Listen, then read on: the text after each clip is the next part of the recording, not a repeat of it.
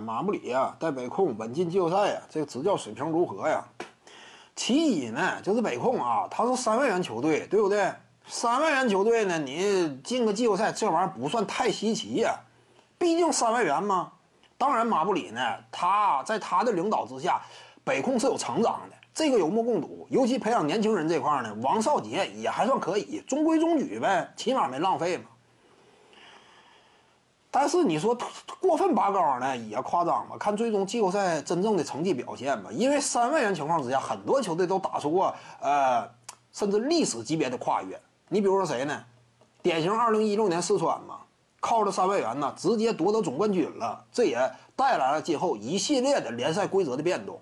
尤其三万元嘛，这种模式呀，进入到倒计时的窗口当中了。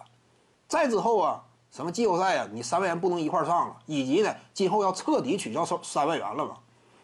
这是当时带来的改变。二零一六年再早那会儿呢，你比如说啊，一二到一三赛季，当时我要没记错是山东队干进了总决赛，遭到了广东队四比零横扫。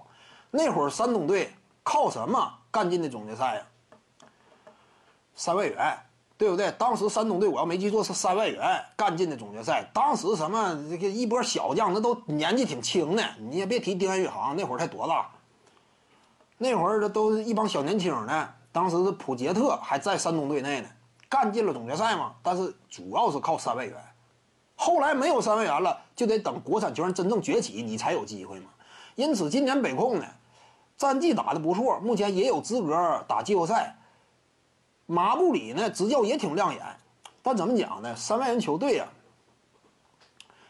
这个你也不能过分拔高吧？三万人球队，当然目前北控啊打出战绩比这个同曦是强多了，对不对？同曦也是三万元，哈达迪呀，曾经被认为三万元当中 bug 的这么一位选手啊，那也是三万元，结果战绩不理想。就这点来说，马布里是有作为的，因为北控国产球员班底呢比同曦呀。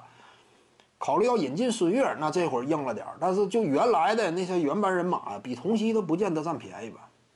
徐静宇的八堂表达课在喜马拉雅平台已经同步上线了，各位观众要是有兴趣的话呢，可以点击进入到我的个人主页当中，在专辑页面下您就可以找到它了。